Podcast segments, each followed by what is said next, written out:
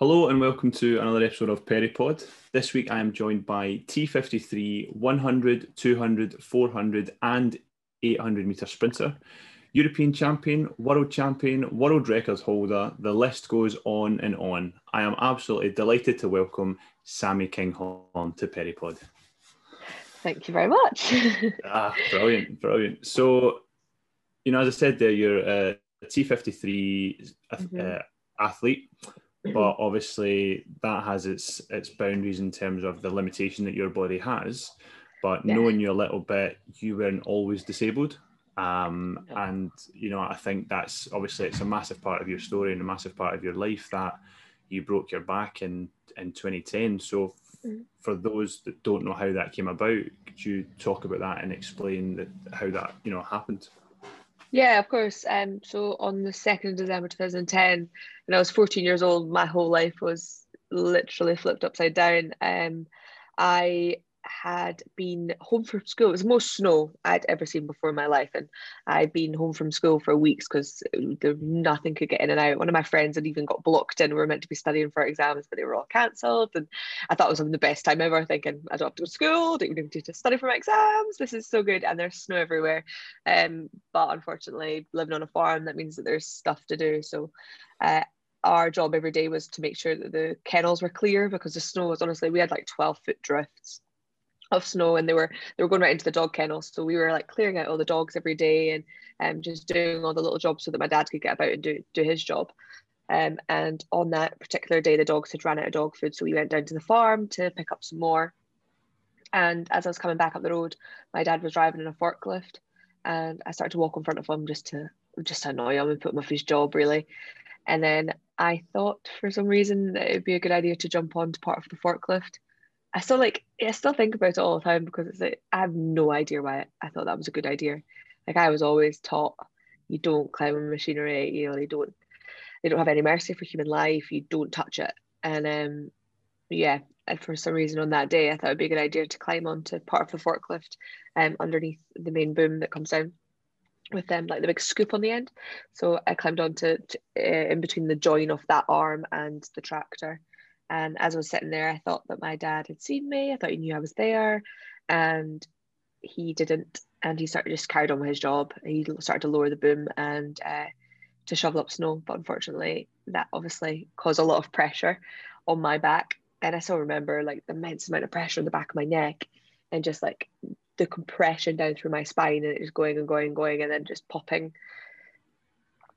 I was so annoyed at myself I was so so angry. I remember just being like, "You idiot!"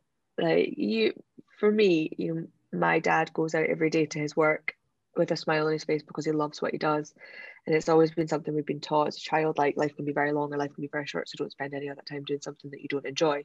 And so, uh, I my first worry though is that my dad was going to lose his job, and my second worry was that in that moment I'm I'm going to die, and that's going to make the fact that my dad's lost his job and his his daughter's died so much worse. I felt so much guilt in that moment. I remember closing my eyes, just being like, right, well, you're not going to be able to open them in a minute. You know, that's it. You're going to be dead, and you've done this. You have to live with this, and this is your fault. And uh, I was so annoyed at myself in that first instance. And that's probably the first thing I still remember feeling was, was definitely guilt before I felt any sort of pain or anything like that to start with. But Wow. After that, yeah, it was it was really weird. It was really because I still remember it. I remember even after my accident, um, being taken to hospital, and they were like, "Right, what do you remember?" And I was like, "I can tell you every single moment." I remember, you know, eventually, Dad lifted up the beam, and, and I realized I was still alive, and I was like, "I need to get out." So I slid myself forward, and I couldn't feel my legs, but I could still move them. So I was like running away from the the, the forklift, and I knew that I had to run out and run to the left and make sure that Dad could see me and I ran out and then I slipped and I fell and as I slipped and I fell they reckon that that's the point where my because I'd uh, fractured and dislocated and uh, at the point I fell that's when the di- dislocation happened and it hit my spinal cord like completely. Um and then I remember lying on the ground and like I felt like all my toes were like moving individually and they're all like like just like I had really bad cramp up and down my legs and they were tingling and then everything just kind of like seized up and I could feel my legs moving but I couldn't make them move anymore.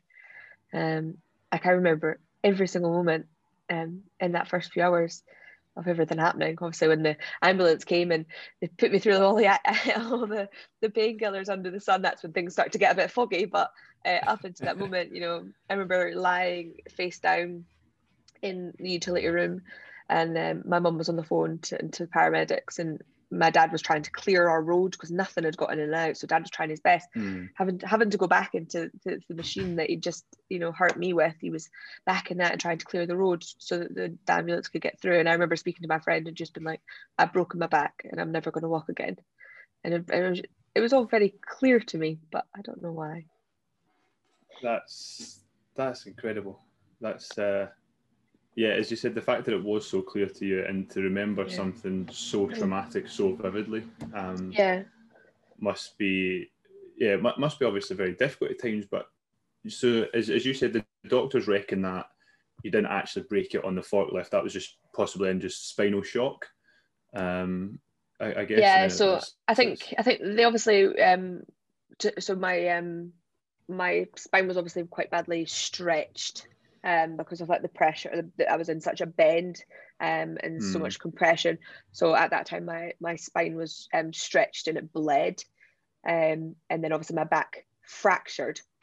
Um, and then when I jumped out, obviously because it was an unstable fracture, it then uh, went into into my spine. But they, obviously they, they can't be like, oh, yes, you would have walked if because they don't know yeah, the damage. Exactly. Obviously, the, the bleed in the spinal cord would have done, but there is a chance that you know it probably might would have been a little bit lower or something like that if I hadn't. But I'm very very aware that if I hadn't got out, would, the next time Dad brought it down, I would have been dead because I'd moved position because yeah. obviously I'd lost um like the stability on my spine, so I'd kind of started to slump a bit. So this time the the top of the beam was on the top of my head, so if we'd gone down again, um, my head would have been crushed. Yeah. So I knew I had to if I was getting out I had to jump all the way out and I had to jump and run fast. It couldn't be a slow movement because dad would just bring it back down again. And it's something that can it can smash half a ton. So you know, it's like it's, I'm not going to say anything to my little skull. So I knew that you know I definitely had to get out there and then. Yeah, and you know I think just the mm-hmm. that wherewithal to realize that you were in obviously you know massive trouble um, and you know the fact that you had had that you know perception like I, I need to it's it's it's fight or flight you know it is it is do or die. And the fact that you were able to to get out of there is uh, is incredible. And when you know obviously you said you remember lying in the utility room and t- speaking to your friend like I'm not going to walk again and you go to the hospital and get pumped full of every painkiller under the sun no surprise. But when did it like truly sort of become reality that this you know this is my life now so I was transferred to the hospital. Um, I, like I, I knew I'd broken my back. I knew that um, I wasn't going to be able to walk in. I didn't know that I was going to be in a wheelchair because I'd never met anyone with any physical disability before my life. Um, no one at all.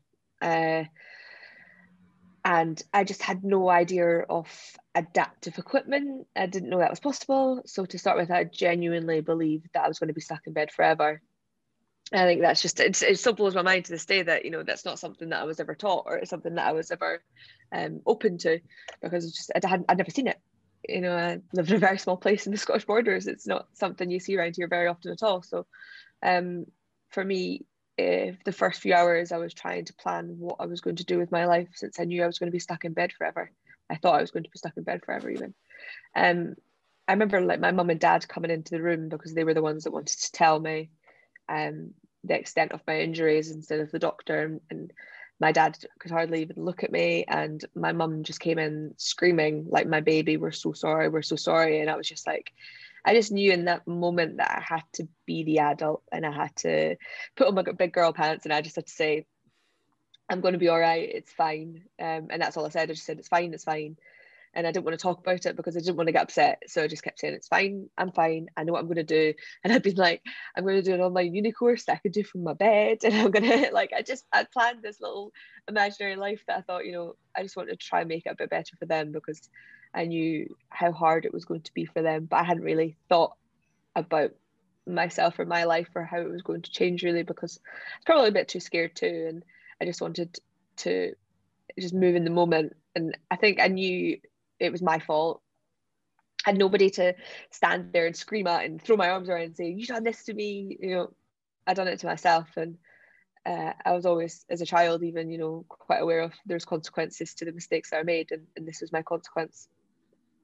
And uh, you know, you said obviously you had to be to be the adult, and you know, you'd said I'm going to be fine. And at 14 year old, you're you're still a kid. You are, you know, there's no mm, completely around it. You are a kid, and I, I've found, you know, with with stories like yourself, and and you know, meeting children that are not in the best you know position physically um, due to illness or injury or disability it's they have this incredible resilience and this incredible mindset that just makes them like almost forget everything and, yeah. and just and just get through whatever's in front of them you know and i think you've you've summed that up perfectly because as a 14 year old girl who's just broken her back you're like it's fine don't worry about it i'm yeah. gonna be okay and like adults can't do that you know as mm-hmm. if if, if you were to break you're back now.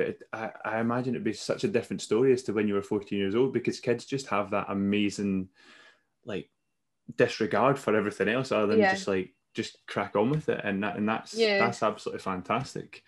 So when yeah. on you go, sorry.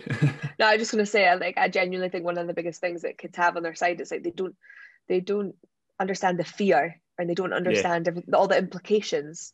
They just kind of think, okay, this has happened. Right, what's next? Like that's it. Whereas adults, they know, you know, if I if I break my arm, I'm off work for 12 weeks. I'm off doing this. And there's so many implications to everything. Whereas yeah. as a child, it's like, right, well, this has happened. That's a bit crap, but we'll do this now. You know, that's and you know, I am glad that, you know, when I was younger, I was just a bit more happy go lucky, like, right, yeah, cool, this has happened. Now I need to do something else because that's all I've got now. So definitely I think as a child yeah. you've got that that bit easy go in life. Yeah, definitely. So when you know you said obviously you created this plan in your head, you're going to do a uni course from your bed, and you're going to you know live this life out from sit, sitting sitting down in your bed all day. When did you first get your first wheelchair, and then obviously you know expand to trying out new sports? So I um I got taken up to the spinal unit in Glasgow, and even then still didn't know.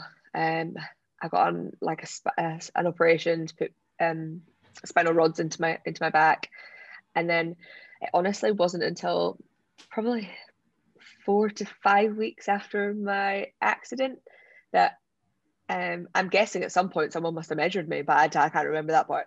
Um, but someone must have measured me, and then uh, my physio that had been coming in every day and stretching my legs, and I'd just been ignoring her and letting her do whatever she was doing because I didn't really understand what she was doing. And um, the next day she came round with a chair, and I remember just being like, what? She was like, right, we'll get you up. You can get up for 30 minutes today. Like it was like to start with, I think it was only like five minutes, and then you build up your time in the chair.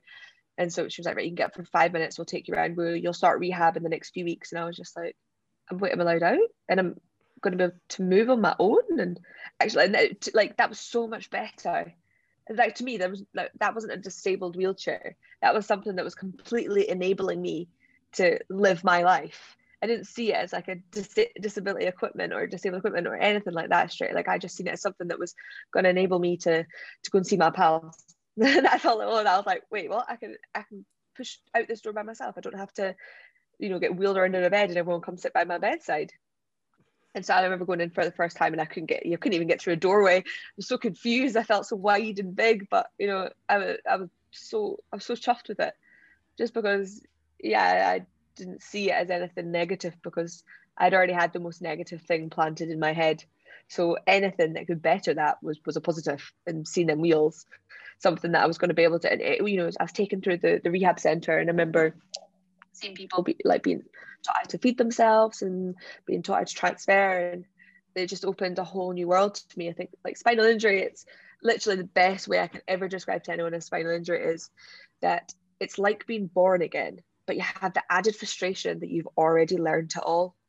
Mm. And that's the most annoying part because I know how easy it was for me to pull my trousers up and how easy it was for me to jump into bed or do that. It was, you know, everything takes that little bit longer at the start. And some things you're like, I'm never going to be able to, I'm never going to be able to put my trousers on again. So I was going to have to help me do this for the rest of my life. And then, you know, you learn it just like you do as a baby. You, you learn it and it's a new way of learning. But um, going through that rehab for the first time and, and seeing people like like going up and down little curbs and we had half a car in our physio thing to like show us how to transfer and I remember my physio being like you can drive at 16 when you've got a disability and I was like hang on a minute, let me phone my mum. yeah, this is brilliant. Like, yeah, there was just like there was so many different avenues, and and it, for me, it was just it was a new lease of life, and it was better than what I'd had myself prepared for. Yeah, and so you said it was this, new lease of life. Obviously, growing up on a farm, you have no other choice but to be incredibly active. You know, dealing with the animals, the equipment, everything that entails farm life. But was sport a part of that, or was it just you know farm life and meeting up with friends and and, and just living as a young girl? Yeah, so sport was always like a big part of my life. I always enjoyed sport, but it was definitely because I was a sociable person. Um, mm. I think on every single school report card, it was I was told I was a social butterfly because they would try and move me around the class to stop me speaking, put me beside people they didn't think I was friends with, and then I'd make friends with them. So I think uh, for me, like as a child, my mum would put me into every sport because I always had so much energy. She'd put me into anything, and my parents were so great that they they gave me every, although we live out in the sticks and everywhere's a drive, and my mum and dad both work, you know, full time and they always took me and my brother to, to anything we wanted to try. I mean, I was that annoying kid that I'd be like, Mom, I want to go here. I want to try this. And she'd buy me all the stuff. and then I'd go, I don't want to, I don't want to do that anymore. My friend's doing judo. Can I do that? And like, it would just be something different. And I'd always want to try new things. And um, I'd never seen myself as a sports person though. I never wanted to be a sports person. I never had them big dreams that you see them little kids saying. You know, I, I never watched the Olympics. I never, it was never something I aspired to do. I wouldn't have known anyone if you had asked me at 14 um, at that stage, I wanted to be a zoologist because my biggest idol was Steve Irwin. Oh, my biggest legend. idol in the world, and oh gosh, I cried like a baby when he. Honestly, I was, I was like he was like he was my father. I was honestly absolutely heartbroken. Um, but yeah, that that's what I wanted to do, and that's what I'd selected my subjects for. You know, I'd selected all the sciences, I'd select, selected everything to, to in order to go to university and study um study zoology. So yeah, coming into the world of disability and then getting the opportunity to try different sports for me was like yes fantastic. Like i love to be active. I'm 14 years old obviously very body conscious. I want to do things and make myself feel good again. Um so that to start with that's that's all it was. Um i still didn't really know about the paralympic games and i went down to um like the spinal unit games which happens every year in april um, down in stoke mandeville where obviously the whole Paral- paralympic movement started which is just an incredible place. But um I had no idea. I didn't realize how fortunate this whole opportunity was for me. And when I went down there, we tried every single sport. So it's like all the spinal units in Scotland, England, Wales, and Ireland, and they all come together and you do like competition. And the way that you win is that you pretty much try every sport you can and you get a little tick, and it's how many sports you've tried compared to the other teams. So I tried everything. Now I've got an older brother, so there is a competitive streak in there. So I did uh, literally, you know, I'd done fencing, I'd done uh, basketball, we done murder ball at rugby, and we we done tennis. We, we literally, I'd done as many sports as I could possibly do. And I still remember the day they were like, right, we're going to do athletics, and I was like, but I can't run, and I'm not sure what you're thinking I'm going to be doing. Um, I was like, I was always quite good at running. My mum always told me I was good at running. I was like, I don't know what you're thinking I'm going to be doing um, in athletics. And I was just, I had no idea, absolutely no idea. And I remember going down and it was um, it was Nikki Emerson and it was uh, uh, Thompson's husband, uh, Ian Thompson, were down there. And she was pushing around on the track in her chair and it was um it was white and it had pink stars in it. And, and I remember just like it, to me, it didn't look like a major disability staring you in the face. It looked like something that was quite cool and fast and the technology and the carbon wheels. And to me it just looked quite cool. It looked fun. It didn't look like i just all i wanted was for someone to say yes that's a sad thing that happened to that girl and she's got this story but look what she's doing now. I didn't want anyone to always be like oh it's a shame oh it's a real yeah. shame what happened. And just like it's not a shame i dumped myself and it's like i've got that's it. Like I d- I don't need your pity. I'm okay. I'm absolutely fine thank you. And i just that's all i wanted. I just didn't want anyone and so I remember trying wheelchair racing and I jumped into a chair and I've always had a stronger upper body because my dad's made me lift everything since I was a, ch- child, you know, I'd be right behind my dad the whole time on the farm trying to pick up everything he was picking up. So I was probably a little bit stronger than most girls my age, um, especially in my upper body. And I remember jumping into a chair and, and Ian Thompson was like, you know, you could be really good at this. And I think for them, those words um, to a 14 year old girl that has just had her whole life flipped upside down was incredibly inspiring and you know something that I genuinely took with both hands. And I remember going home and being like, Mum, Dad, I'm going to do athletics. I just need 10 grand to buy a chair, please. and my dad was like, absolutely yeah, no biggie, no biggie. absolutely not. so that's kind of how it all started and was, yeah, I guess uh, at Spinal Unit Games after seeing that. Fantastic. I mean, obviously, I know you, you, you raised the funds and you got the chair and you got going and, yeah. you know, you, you set off at incredible speed uh, in terms of your career progressing. You know, as you said, you had this advantage of growing up on a farm. You know, you're you're basically just bench pressing sheep every day. You know, um, so so so you know the fact that you said you've got this natural advantage because you're you're so young, you've already got the upper body strength that requires to push a chair. You know, because for anyone that's not done it, like if you ever get the opportunity, give it a go because it is bloody tough. Trying yeah, to hurl yourself down a track on one of those chairs. Um, but your career just took off almost instantly, didn't it?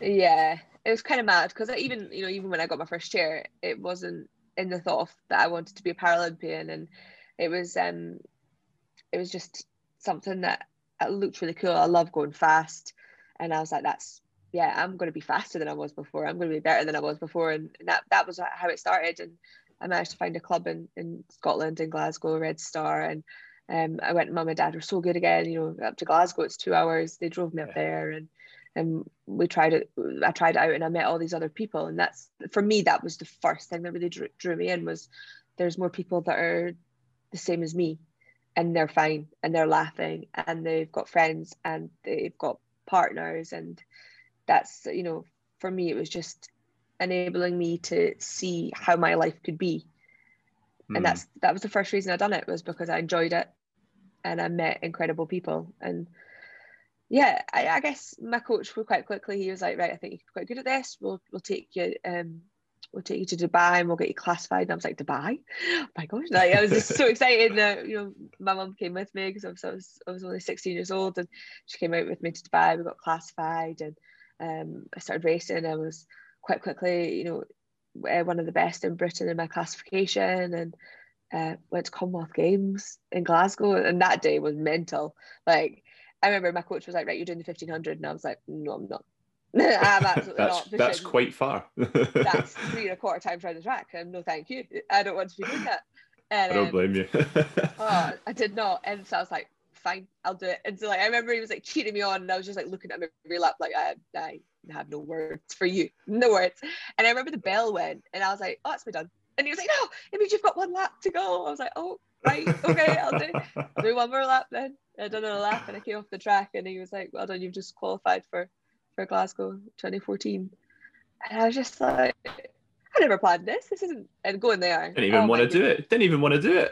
I, I didn't even want to do it. I didn't even want to do it. But that day in that stadium, the best feeling that I've ever felt in my life. You have fifty thousand like mainly Scottish people absolutely screaming your name with a saltire on your chest when I never ever thought that I would ever represent my country in anything.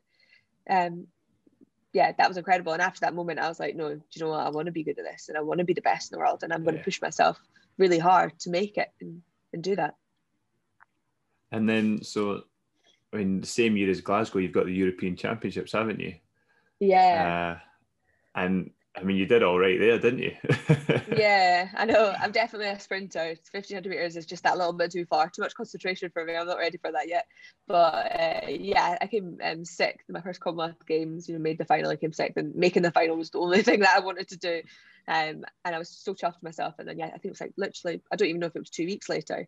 Um, I had European Games, and um, the chance of a medal was um, I was told was was quite secure and that was quite scary. I think for me, I remember um, I, my brother's five five and a half years older, so obviously he left the house before I, I you know I was even really probably at the age to be allowed to play with him. You know, uh, he went to the army at 16. So we, we've always had a funny kind of relationship of, you know, I know that he's there for me when I really need him. But otherwise, he'll just you know, stand there while I knock you over. That was kind of our relationship. if you want to play with me, let me choke slam you. Then that was it. So yeah, um, yeah that was that was my relationship with my brother. But I remember um, at Europeans, I was so scared and I was spewing and I was terrified. And I was like, I'm gonna, I'm gonna phone my brother. And he was just, he was like, "Do you love it?" And I was like, yeah, I really, really like it. And he went, that's fine then. And he was like, I don't care if you win a medal or any colour of medal, as long as you can come off that track and say that I really enjoyed it and I, I love what I do.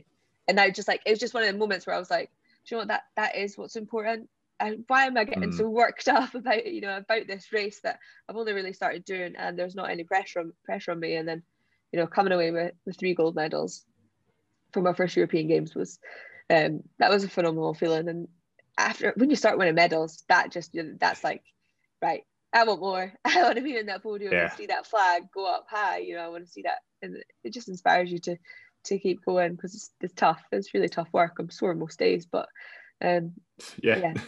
yeah. I mean, tr- triple gold at your first Euros. You know, as you said, if, if that doesn't inspire you to keep going, like what yeah. will? You know, and obviously, you know, the following year you've you've got the World Championships. I'm assuming you're great performance at the Euros qualified you automatically for for the World Championships in Doha. Mm-hmm. Um, and you then go from being the best in Europe to third in the world. You know, that's yeah. you got a bronze at the World Championships. Like that's incredible. That you know yeah. to to have the success of you know like back to back major championship medals.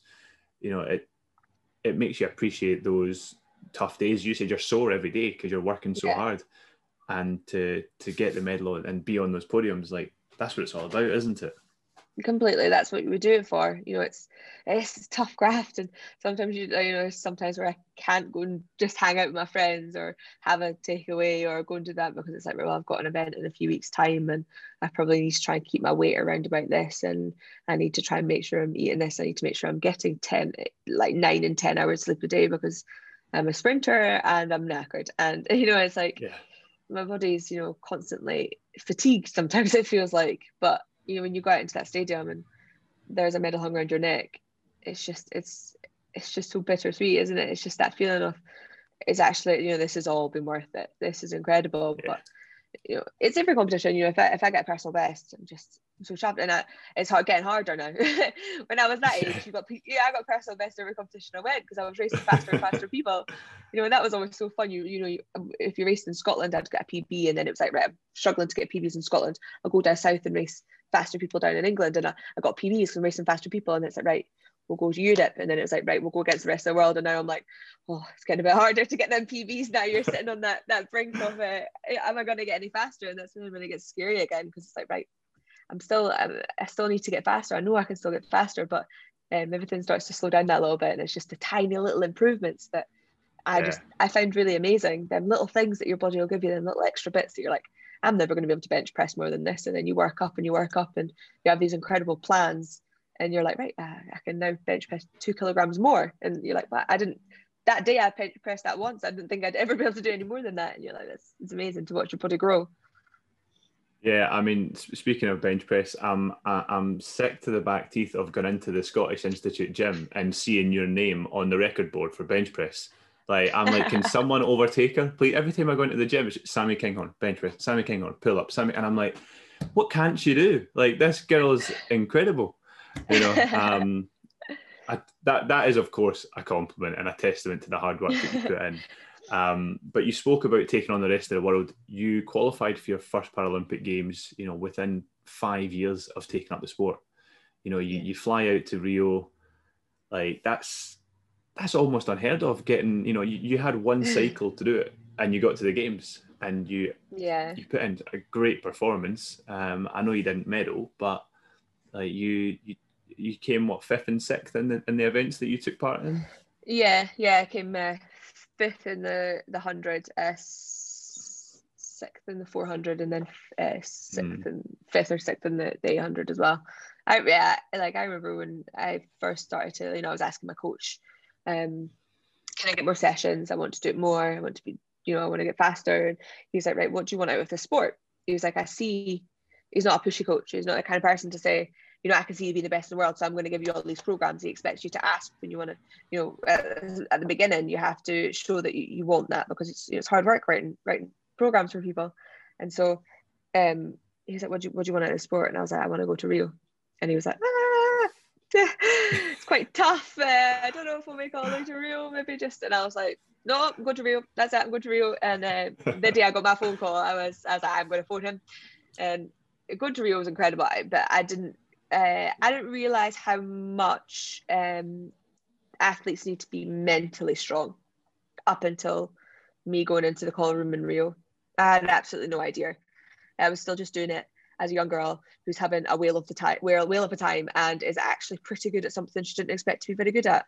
Um, that's all it was up until that point. And I remember going in Rio, and the people that would normally speak to you now won't speak to you, and there's like everyone's silent in the call room, and there's a couple of people that'll talk, but most people are just staring at you because it's now we're it's their livelihood. If these people don't win a hmm. medal, mm. they might lose funding, which means they can't keep their house, which means, and it, you know, as a 20 year old girl, I hadn't really had to think about that yet. I still was just really loving what I was doing and just couldn't believe my luck at where I was and what I was doing. So to me, I was just like, look at this, we're all we're all at the Paralympic Games, whereas they're all like, this is very serious. This is, and um, yeah, I remember going to the call room and everyone was like so serious, and I'm trying to speak to people and people are just like, like not even looking at me. And I've got this one woman that uh, barks like literally like a dog, like woof, woof. And I remember being like, should I be barking? Maybe I should be barking. No. Like, no. no, you shouldn't. But genuinely got in my head so much to be like, is she doing something? I, I've never been told that, but I don't know. Like, I was just like, I don't know. I don't know if that's doing something. I was so like confused, and I just thought about everyone else. And I, I, you know, I'm 20 years old. I really care if somebody doesn't speak to me. And I was just like, I don't know what's happening, and nobody's speaking to me. And I remember going out and just not doing as best as I could, and um, yeah, the 100 meters, I probably, you know, where my time was before I went in, I probably could have come fourth and I uh, got disqualified in the 400 meters. And then it was like 800. And I was ranked uh, 10th in the world and eight make the final. And my coach was like, right, you know, you've just got to throw everything at this. It was like, you know, even if you're sore in the first 100 meters, you've got to just keep, you've got to just, you know, if it's worth it. And I was just like, I don't want to leave Rio you know, with what I've experienced just now, I, you know, I want to feel confident about my abilities in this sport because I know I can be better.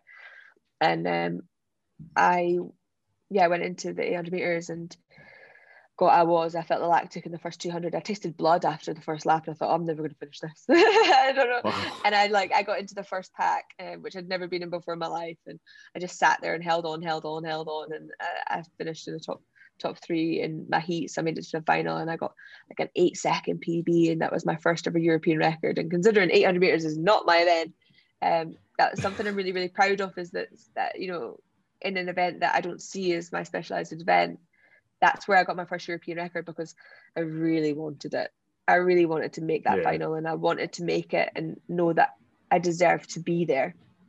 I think after Rio, you know, I sat with my dad in the in the crowd and I watched the girls that I just raced against in the final of the 800 and said, Dad, you know, next year it's in London and, and I'm going to win a medal. And my dad was like, ah, you just came fifth. and I was like, how rude.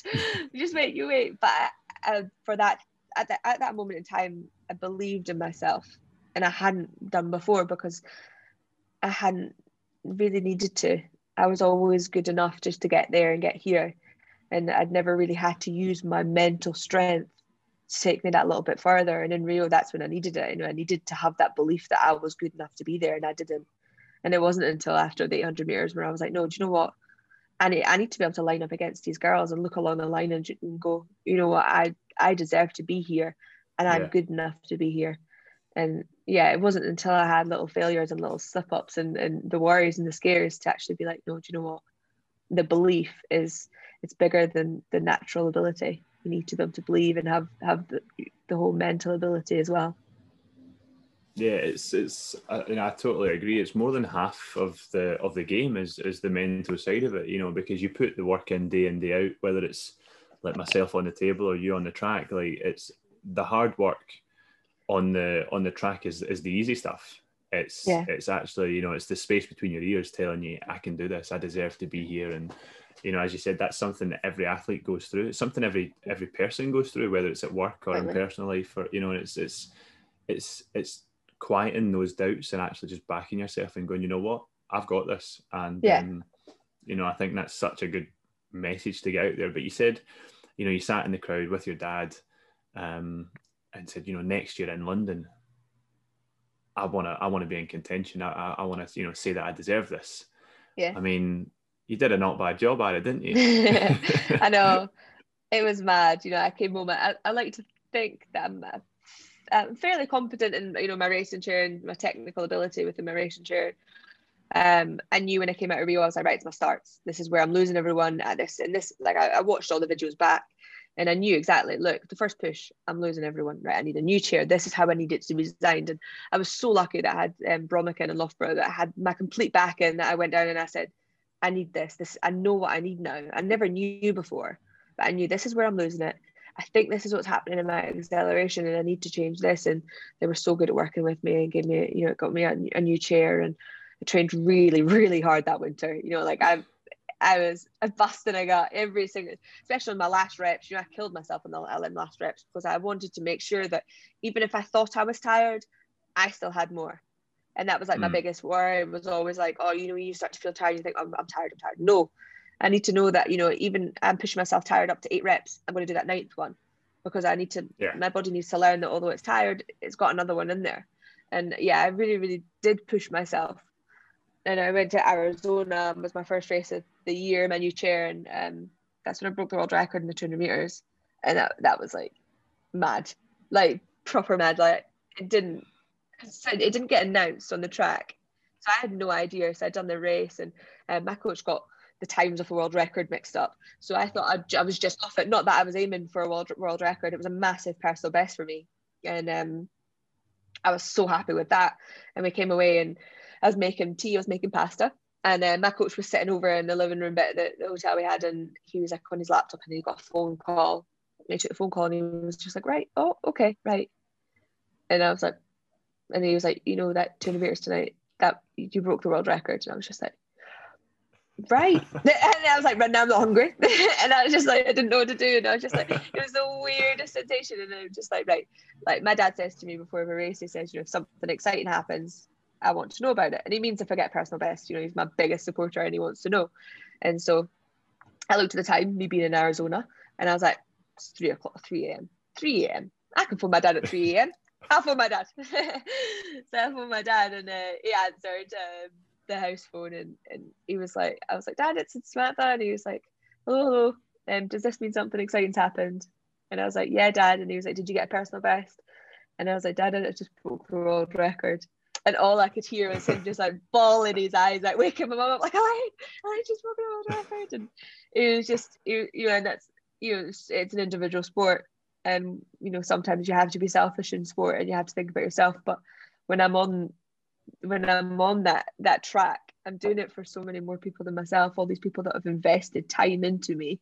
And you know my parents are obviously the people that have invested the most time and especially my dad to have anything to do with my accident at all which he had is always going to play a part in his mind of what my life could have been. And if there's any way I can soften that blow and help him to understand that you know I've got this completely new life and and I'm really enjoying my life, mm. it, that that helps me to know that I'm helping him. So breaking that world record that night and telling him was just that little moment of being like, I'm doing fine. Nah, I'm doing absolutely fine. And then you know going to London, oh my goodness, I, again I threw threw up. I threw up before every race. I spewed. I was ill. I was like, oh god. And you get onto the track, and it's like you've inhaled the whole Sahara Desert. I was like, I don't. And then at one moment, I remember being like, I don't think I remember how to breathe. And, oh no, I've lost it. I don't know how to breathe in anymore. And you're like, this is so ridiculous. Breathing's natural. Stop it. Stop it. And I remember like doing our like warm up lap and being like, oh no, can't don't know how to take a breath in. And like, it's just like it's so ridiculous. The whole lap round, I was just like so scared, terrified, and I remember going up to the start line and um, just kept put, like put my hands in the right position. I remember just saying to myself, right, your hands are in the right position. You've got the fastest start. Your hands are in the right position. You've got the fastest start. Just get out. That's all you can do. You've got the fast. And I just kept saying that again and again in my head. And then I remember like the Olympics, the stadium like erupting when they like called out my name. And I remember just being like, oh my god, like this is incredible. I remember watching like watching 2012 and watching the greats of my sport, like Hannah and Hannah Cockcroft and David Weir and succeeding and that stadium was just it's amazing it's an amazing feeling and coming over that finish line and I, I broke the world record again and I got a gold medal and the only people I wanted, I get literally even if you watch the race, the commentator says that I'm going for the fastest um honor uh, like uh, honorary like victory lap as well, because I literally stop and I'm like, where's my mum and dad? and then I just around and I don't even like take a moment to like take a flag or do anything like that because I'm literally just like, oh my goodness, where's my dad? like, so I literally sprint it all. Mom and dad are obviously on the home straight, so I'm like sprint all the way around and just go and see my mom and dad because that's for me that you know they're the people that have, have got me to this stage when I couldn't drive. They're the ones yeah. that drove me there, and they're the ones that clothed me when I couldn't afford to pay for anything. They're the ones that kept me. Um, yeah, that was just it's a yeah, it's an amazing feeling, especially home games. You know, it's you can't beat that. You can't beat that. You know, and so, so yeah, in, incredible achievement again. I'm, i mean, no one's surprised, you know, with with the amount of work that you put in. But how do you go from from doing like absolutely killing and breaking world records in sprint events to doing the marathon at the Gold Coast? Oh, how does that come about? Stop it! Oh, it was awful. it was so awful. oh gosh, my coach, honestly. So like, apparently I've got quite a nice stroke or whatever. I don't know, but uh, he'll be like to me, you we'd go like I do quite a lot on stuff on the road, you know, especially where where I was brought up in the Scottish Borders have amazing roads. So to start with, you know, my dad would just come and cycle with me before you know I was going on tracks and things. And uh, my coach was always like, "Oh, you'll be a beautiful mar- marathon pusher. Oh, you'll be." And I was like, "I'm not doing it. No, not doing it." And then, uh, unfortunately, my greed for wanting to go to to Australia was a bit more than not doing a marathon. And um, obviously at Commonwealth Games we don't have all the events. There's only like this, there was two. That was the first time there was ever two events as well. We had the 1500 meters and the marathon, and I was like, well, I'll just do the 15. And my coach was like, well, you know, if you're going, you may as well do the marathon. and so, um, yeah, I blame him. Uh, but I, yeah, I went. I literally came off yeah the world champs and we kind of said to ourselves that we will try for this marathon and then you know we'll make sure that we're back for sprints for Tokyo. That was it. That was literally our aim. You know we won't worry yeah. anything else in between. We'll make sure we're back for sprints for Tokyo. I've won a world world gold medal. I want to win a Paralympic gold medal. So it's like right, we'll do this marathon. Qualified in Chicago. I got like the, the record for the fastest ever first time marathon. I was awful. I hated every minute. Honestly. Oh yeah, I bet. It's so like my You've chair, got a knack for doing things you don't want to do. oh, I know. It's because I can't say no. My coach knows this as well. I think he led me astray. It's so mean. I can't say no. He's literally like, go on. I'm like, right, okay. And oh my goodness, I, I literally, he's got a photo of me and I'm like warming up and I'm just glaring at him. Like, I hate you made me do this. But there, I had a problem with my chair as well. So my chair got a bit knocked in the flight over. So my wheel was um, on one side was slightly further out than the other one which meant that for the full 26.2, also only up until about five weeks before the marathon, I thought a marathon was 24 miles. Genuinely, five weeks. five weeks before my coach was like, What do you mean 24? And he was like, It's 26.2. And I was like, I've only signed up for 24. I've only signed up for 24. I'm stopping after this. I didn't have no idea. I just no, had no oh, idea whatsoever. So that was that was nice. Um, yeah, so the whole marathon, my arm was rubbing against the wheel. So I had like plasters over my thumbs, um, and I my arm was bleeding so bad that like at one point I had to stop, take the plaster off my thumb, and like put it on in my arm, and then that wore through. And so like I remember like at one point I knew there was obviously all I was going for was a time to qualify for Commonwealth Games, but I can't do anything else. If I'm trying, I'm trying, you know. So I busted a gut, got myself into a really good pack. I was really really lucky that the the marathon that I'd done, there was loads of um, participants, so I managed to get into a nice little pack. And I remember at one point, um, one of the girls I was pushing with, she was like, "You know, you're bleeding," and I was like, "Yes." Is I'm fully aware that there is blood filling into my glove right now, and it was just like literally running all the way down my arm. So my whole wheel was just red on one side because it was so covered wow. in blood. It was so stingy. I remember just finishing, and uh, my coach just had like a beer. He was like, "You're right." And he's like, he'd expected me to finish and like he'd expected to me, me to finish it like in two hours and five or something. So he was like, in the morning, he was like, right, well, I'll go for one breakfast now, and then you know I, I get into a VIP thing, and so I'll get a beer and another breakfast before, and then I'll be ready there. And then he came round and he was like, I only had a chance to have one breakfast, and I was like, I'm bleeding to death. I had to finish an hour, and I might have not made it. oh wow, yeah, that's incredible so you're you're back on the sprinting track now for Tokyo. You're you're done with the marathons. You're you're, you're sprinting in Tokyo. That's the plan. Yeah, I done two, and I think that's that was fine. I think maybe it's... when I get older and I can't sprint anymore, my arms, my fast twitch fibers aren't going as fast as they used to, then I might take a look back. But definitely, not for a while. Not for a while. It was you know, and Australia was incredible. And Commonwealth Games with it being completely integrated is a really incredible thing to be a part of, and I really love going to the Commonwealth Games. Um, but I still have so much to prove as a sprinter.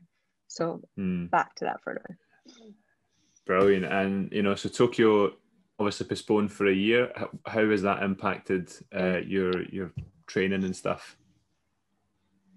Yeah, it's, it's, it's been really weird um, because I guess like 2019, uh, I had to take some time out, I had to get an operation. Um, so that obviously knocked me off, you know, a big part. Um, went to World Championships and I just I didn't have that confidence. I didn't have that um, because I didn't feel like the best. So I didn't go into the race feeling like I was the best in the world. So that, you know, I, I won a bronze medal and I don't know how I, you know, I was off for four months. Um, and I wasn't able to do anything because it was um, like my abdominal, so I wasn't allowed to crunch. I wasn't allowed to, um, I wasn't allowed to do any weights at all because I wasn't allowed to put any pressure through through my abdomen.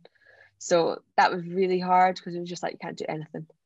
Like there's not even like I could tick over by you know doing a little bit of my arms because obviously you do you you use your core for everything. So um yeah, I wasn't allowed to do anything at all for four months, and that was from uh you know I probably trained for five five weeks before world champs um but i wanted to go because i didn't want to do it as like i didn't want to you know obviously i was reigning world champ and i just didn't want to be like oh no i'm not fit.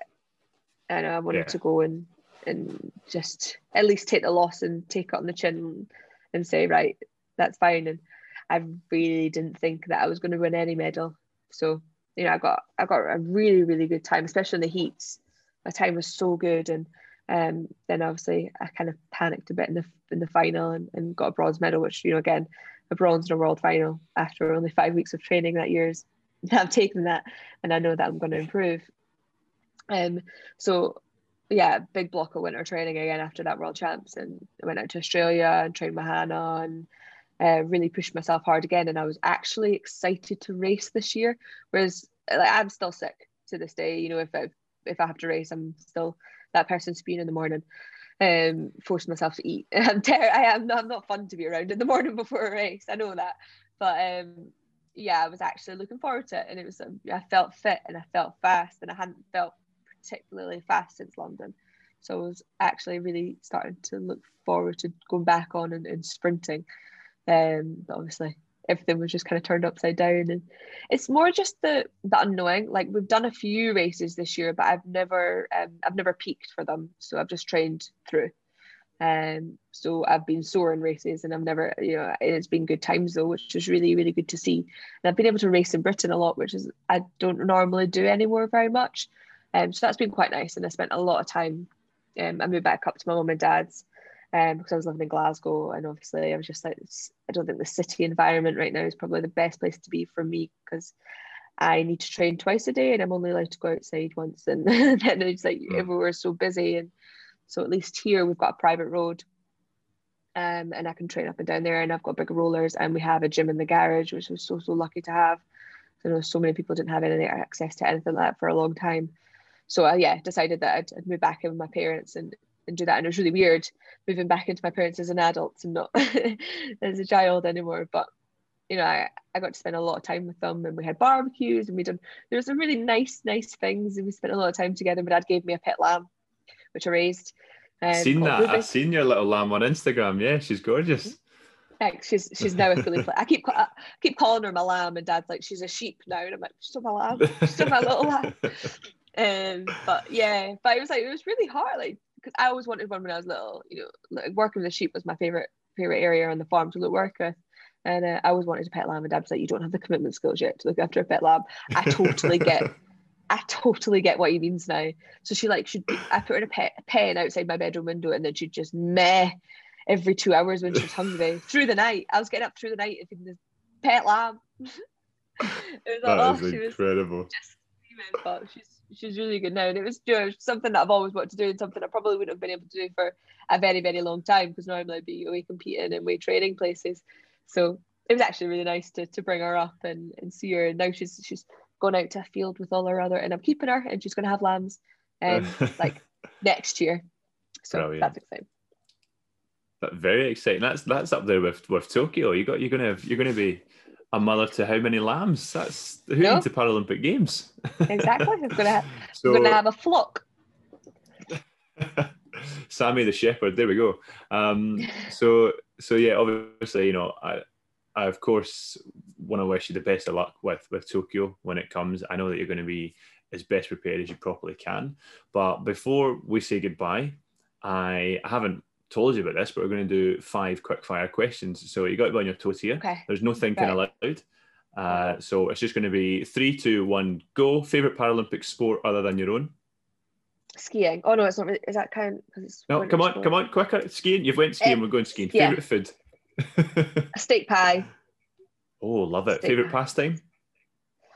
Cinema. Nice. Not, best not place in the now. world. Australia. Nice. And best movie you've ever watched? Dirty Dancing. Oh, oh, that's great. I tell you what, steak pie and dirty dancing, that is fantastic. well done. And skiing as well.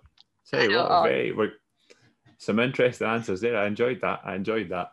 Um, Sammi, you've been absolutely fantastic. Uh, I've really enjoyed filming this. I know obviously you've got things on today, so I'm not going to keep you for too long. But yeah, I just want to say thank you so much. It's been an absolute pleasure. No, thank you very much. I know I've really enjoyed it as well. It's always nice to have a conversation and chat about things. Nice. Thank you. A quick word from our sponsors, the Turmeric Co. The Turmeric Co.'s products are quickly becoming the gold standard for individuals who are searching for products that can positively impact their holistic health, with each ingredient selected offering extraordinary nutritional value. From the moment of launch, the Turmeric Co.'s primary goal was to help fulfill the lives of its customers through high quality, effective yet natural turmeric based shots. A range of proprietary blends in a shot format offers a convenient solution for people using turmeric as a regular part of their nutrition. No powders and no low quality filler ingredients such as apple juice or water. Only premium, raw, and absorbable turmeric root is used in every shot, with a combination of other superfood ingredients making this range an effective yet delicious option for people to support their daily health through natural nutrition. If you want to see these benefits for yourself, make sure you use code PERRY10 at checkout. You'll receive 10% off, you'll get 100% of the rewards, and don't forget to hit like and subscribe so we can get more episodes of PerryPod out in the future.